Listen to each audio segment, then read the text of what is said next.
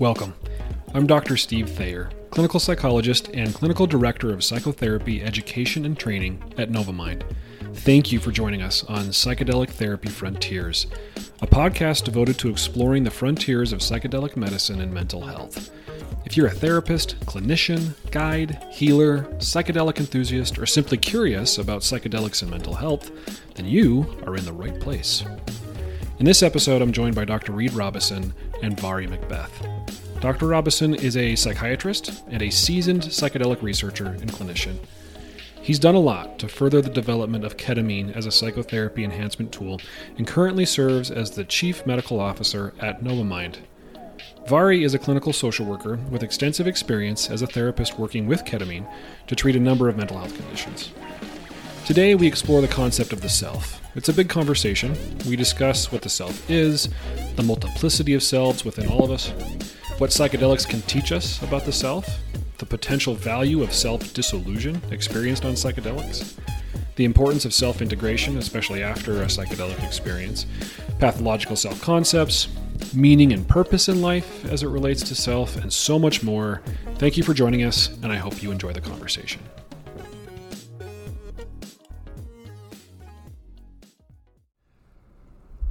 Okay, today we're going to tackle something light. Not too much to digest for our audience. We're going to talk about the self, a topic that I'm sure no one in history has given much thought. Uh, we're going to solve it. We're going to answer all the questions today. But this idea of like who we are, what is consciousness, um, and how does it go awry is foundational to psychology, um, foundational to the way we think about mental illness and how we go about helping other people. And we certainly do a lot of exploring with the self when we try to approach mental health from the, with using these psychedelic tools. So um, I'm going to pass it on to you guys. Uh, thoughts and concepts around the self. So, something when you were talking about how important it was for you in your college days to figure what out what the self is, I was wondering what do you think drove that? Why was it so important to you to figure that out? Steve's search for meaning. Yeah. and this was this Yeah. was something we were talking about before we started recording. But yeah, when I when I was in college, I uh, it was really important for me to know sort of what the truth was, capital T truth. I was Yeah. I was raised in a, a fairly conservative religion that that um, had the answers for me, and never had much cause to doubt those answers until later in life when I was learning that things seemed a little bit more complicated than I had always assumed. And it was just really, it's hard to describe why, but really important for me to understand um, the nature of the mind, to understand the nature of reality, so that maybe, so that I knew what I was thinking, the decisions that I was making were correct. Like I had a really hard time with with ambiguity and a really hard time with making mistakes and especially in my in my early 20s. So yeah, I started studying a lot about the self and about the mind, and it's what really got me into psychology. Yeah. Generally, didn't find any of the answer, or at least not the concrete answers I was hoping for. Yeah. Where Maybe does there's just more questions. Yeah, where does your search for self date back to, Vari? I think for me, like any curiosity or questions I have is always like comes from that place of curiosity first, but then always wanting to be like, how can this help me or how can this help someone else? And so when I like try and think about the self, what's important to me in answering those questions is when we when we're able to know what's what's important, then we can maybe get healing or move on from unhealthy ways of living or coping. Yeah, and I'll I'll throw in a confession that I think you know personally and in most other people that search for meaning and self comes from a place of anxiety as well. Yeah. Like in fact, if you if you dig into the neurobiological underpinnings of what is the self, like the the self with the lowercase s, not the capital S supreme self. Um, it's you know a bundle of uh, ner- nerves and pathways, sure, like the default mode network, sure, but where does it come from and why? It's like an effort to predict what's going to happen in a way. Like there's this hierarchical predictive coding like that we wire and modify as we go due to the uncertainty that is not only uncomfortable but you know it develops in part for our survival as a species like there was a zen teacher who uh, what he said struck me once when someone asked how much ego do you need uh, just enough so you don't get hit by a bus but you need a little bit Right. Yeah. yeah Yeah. Yeah. So Yeah. so now you're you're making me think of the the uh, the evolutionary underpinnings or, or roots of of self awareness. yeah Like when when did we in this Mhm. evolutionary timeline wh- when when did, when did we get the capacity to look back at the looker, you know, t- to say, oh, I'm I'm thinking about something, and other people might be thinking about it differently. My perception might be off. Like I wonder when theory of mind happened, and it and if we're looking at it from an evolutionary lens, it was selected for and made us the arguably the dominant species on the planet. There's obviously something useful, and maybe not getting hit by a bus is a good way to describe it. or was it when the monkeys ate the mushroom Right. Yeah. Could have been that too. yeah. yeah so With the anxiety thing, I remember even being really young and being so afraid of losing my sense of self or hallucinating or becoming schizophrenic.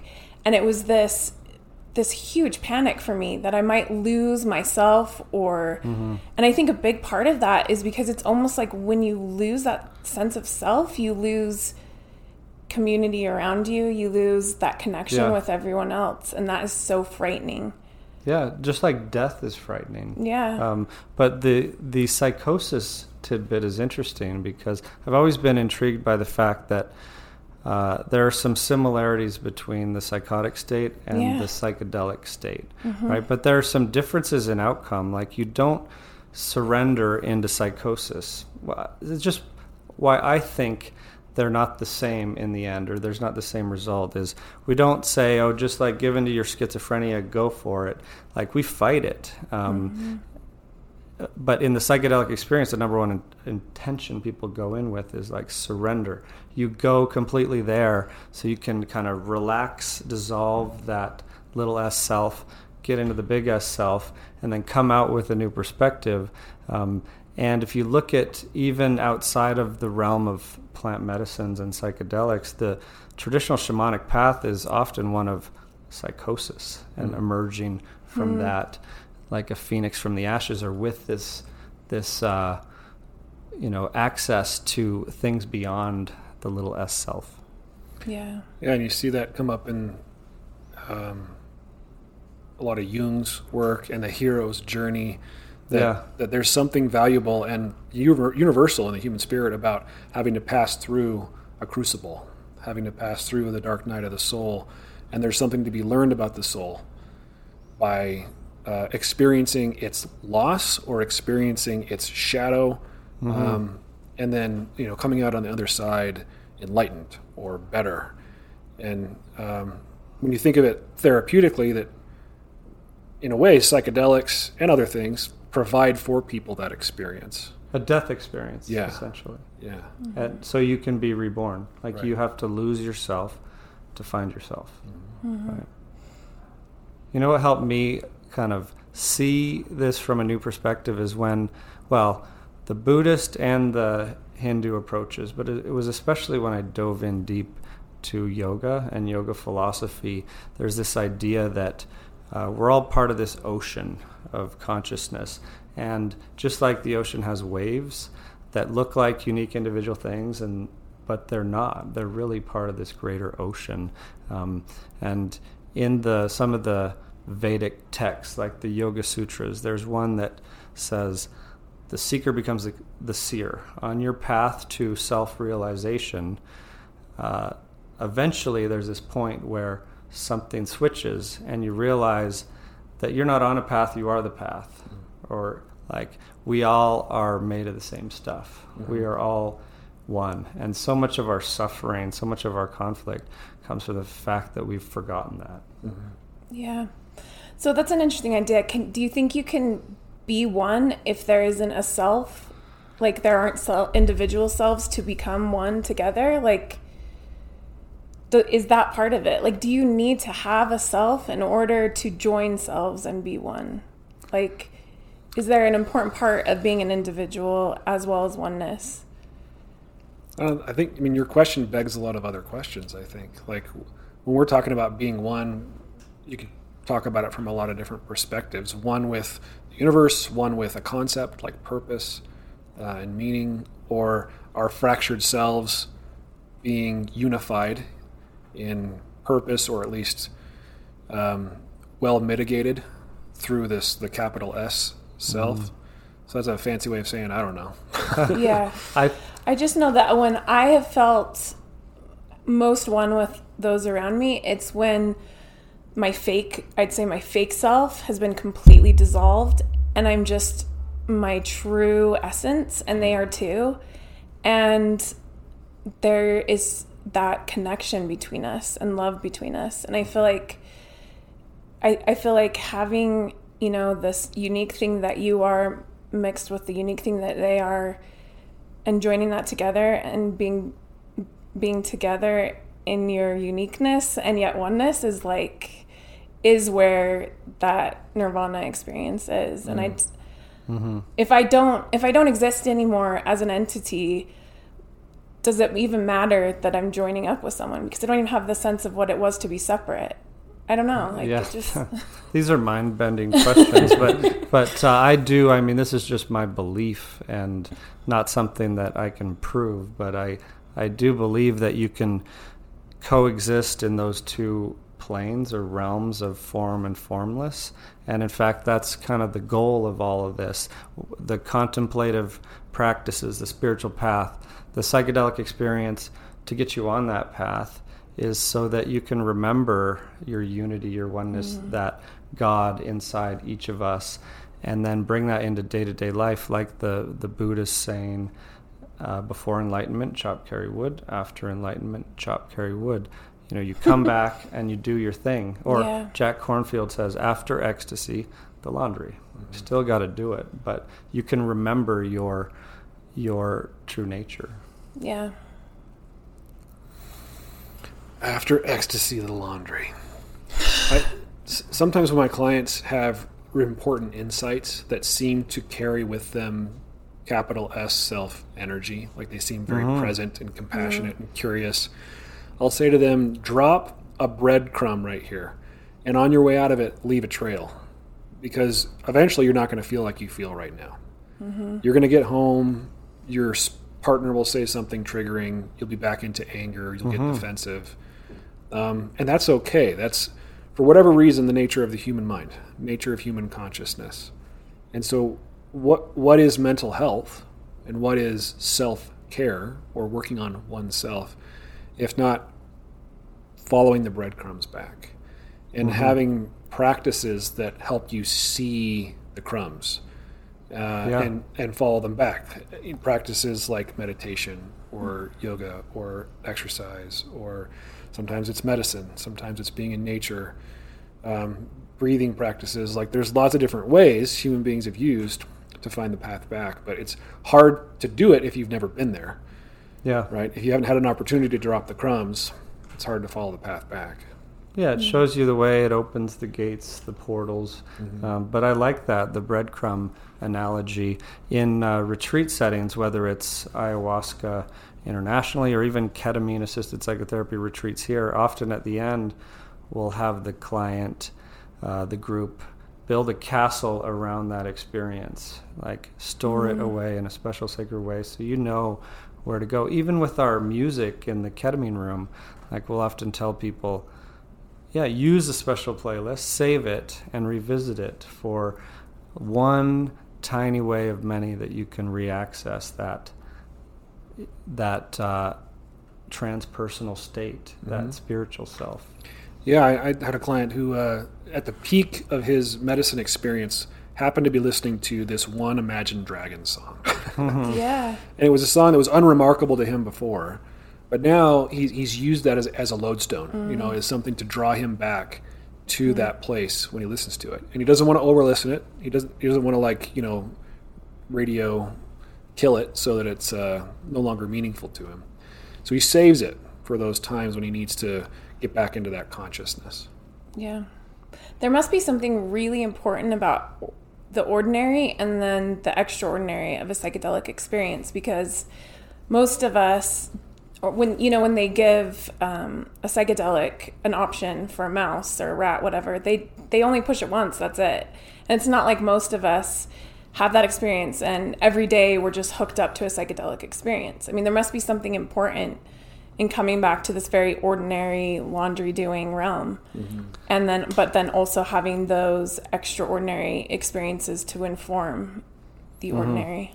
I think uh, they're initiation tools like they help you see remember get on the path and then like alan watts said when you get the message hang up the phone mm-hmm. uh, you know they it's i think the reason why for many people, the more psychedelics you do over time, they start to lose their um, their potency in a way. Like they become less and less game changing for your life if you're just doing them all the time.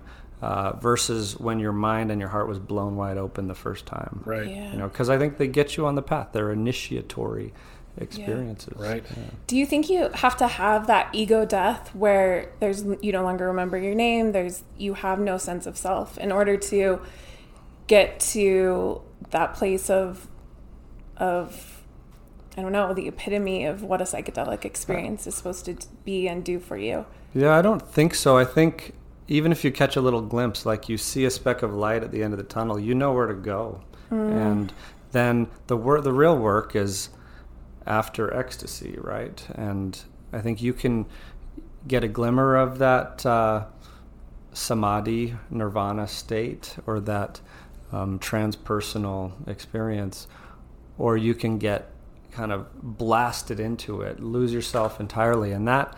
Uh, I think that has some other benefits in terms of like relaxing those tightly held prior beliefs, letting you yeah. move forward with a blank slate. But hmm. I don't think you need it. Yeah.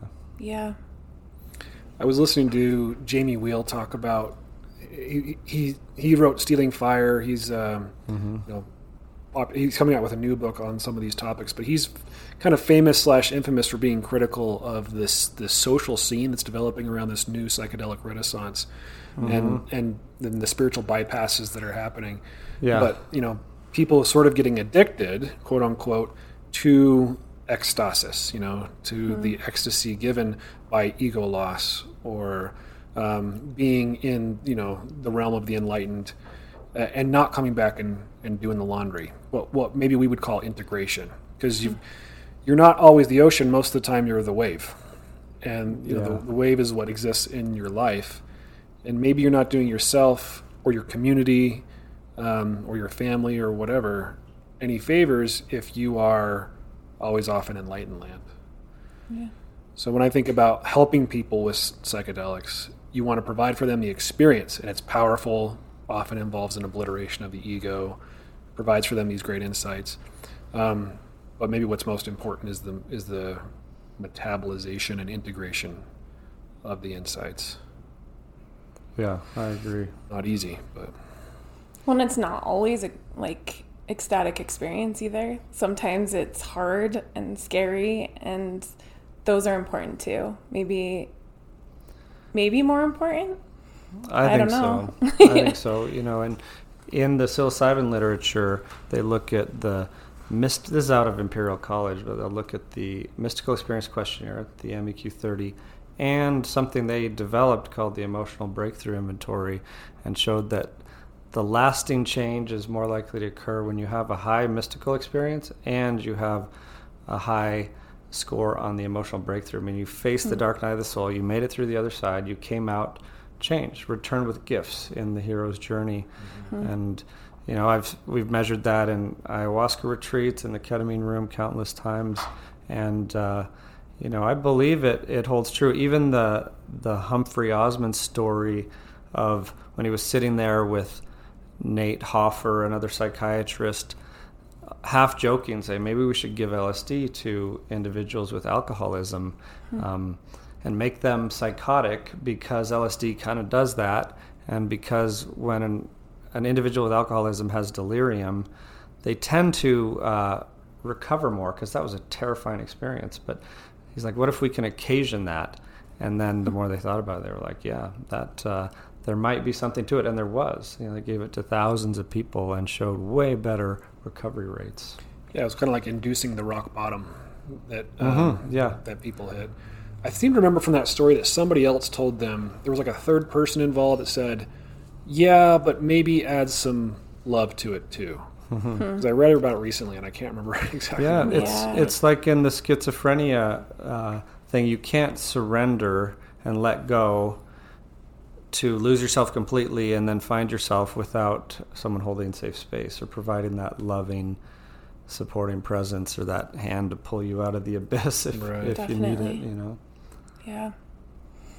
Well, Which- and, and with addictions, I feel like, f- just from my own personal philosophy, is it's just a way to to avoid facing things that are so painful a lot of mm-hmm. times. And so, if you go mm-hmm. in and you face those head on, why would you need the alcohol anymore?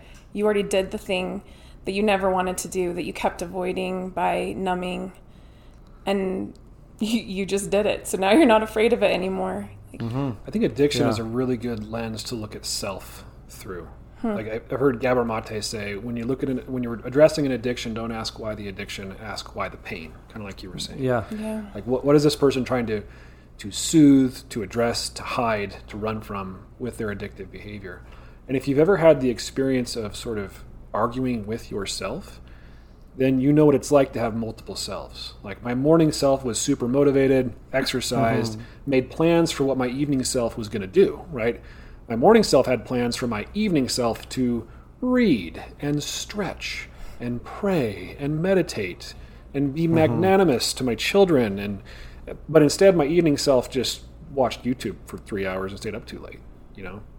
So uh, this multiplicity of selves is something I've been thinking about a lot lately as I've been um, introduced to internal family systems, uh, uh, an, a therapeutic approach that is often used in uh, some of these research projects that are being done on psychedelic assisted psychotherapy, and also uh, James Fadiman's book, The Symphony of Selves, which I'm about halfway through. Um, and it's it's a comforting way for me to think about how self defeating we can be it- it's it's less confusing to me because it's like, oh, I'm self defeating because I've got more than one self, and sometimes they're at odds. And they sh- they showed up for a reason. Like Yeah. one of those selves showed up after a wound to protect you from that wound getting touched again. Right. Like a behavior that numbs you out from the pain that you didn't have the resources to handle at the time. So then it was like a defense. And and the thing about healing our multiple selves or integrating, reintegrating those is you know, you can't do it by fighting with them or you can't bring your exiled self back with by yelling at it, mm-hmm. right? It's it's a loving approach to um, thank you for what you did to protect me at a time that I really needed it, but we're okay now. You mm-hmm. know, mm-hmm. we got this together in a more conscious way.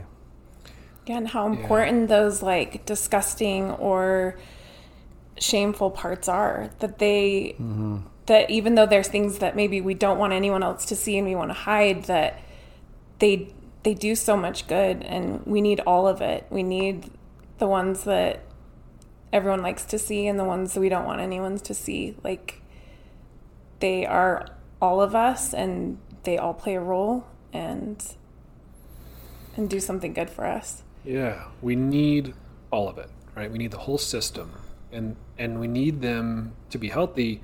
Um, to be healthy, we need them to be in harmony. Like we need we need Yeah. not to be cacophonous in there. We need them to be synced up. In order to do that, as I'm thinking about what you said, Reid, um, there needs to be a uh, like a culture of compassion and love, not one of criticism or judgment or harshness or rejection. Um, so I'm thinking about the yin yang, the balance of the, the quote unquote masculine and feminine energies. They serve different roles, and if one is too dominant, then the system isn't healthy. But if they're in balance and harmony, then things work out better. Yeah, yeah. I see I think it's because I heard Dick Schwartz, who created IFS, say it once is that the selves, the parts that we all have inside of us or that make up our bigger multiplicity of selves, you can see them as like individuals sitting around a conference table and they could be bickering, battling, or they could be working harmoniously. And you're going to get a lot more done mm-hmm. if there's harmony and peace and respect. Yeah.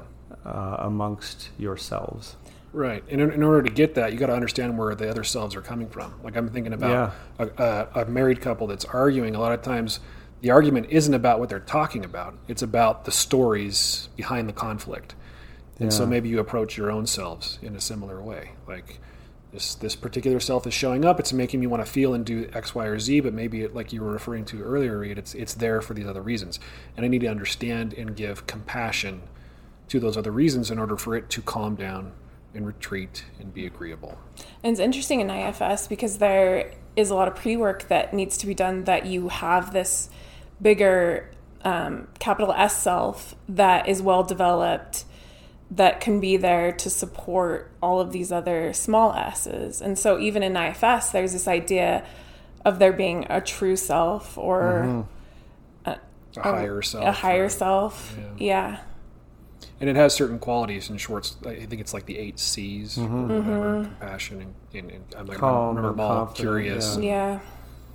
which are a lot of the things that one gets out of a psychedelic experience, which is interesting too. So maybe it's not a dissolving of yourself. Maybe it's a stripping down to that true self, to that self that you know, with with religious beliefs that you hope that higher being sees in you and that you try to get to too. Or that is the higher being, right? It's God yeah. consciousness. Yeah. Mm-hmm. It, it's if if there's an organizing energy or a deity or whatever, that's the stuff that it's made of. Yeah, and maybe we've just personified that into a religious figure, but it is that internal. And even in the religions where it is personified, you know, Jesus will still say like the kingdom of God is within you. Mm-hmm. You know, I think right. that's a common theme to the religious um, schools of thought that are all seeking. They're all different paths up this same mountain or path to mm-hmm. that supreme self, God consciousness, ultimate truth. Mm-hmm. So I wanted to read a small excerpt from um, an introduction to internal fa- internal family systems model. Would you like us to scoot up and get on the rug? Yeah, I'm gonna, sh- I'm, I'm gonna show it to you like a school librarian. Oh, thank you. Read, yeah, read and, and like make that. sure you Story go like this so we can all Steve. see it. I'll read it my best uh, narration voice. So this is an excerpt from the Velveteen Rabbit that Schwartz includes in the book. What is real? asked the rabbit one day. Does it happen all at once or bit by bit? It doesn't happen all at once, said the skin horse. You become. It takes a long time. That's why it doesn't often happen to people who break easily, or who have sharp edges, or who have to be carefully kept. Generally, by the time you are real, most of your hair has been loved off, and your eyes drop out, and you get loose in the joints and very shabby.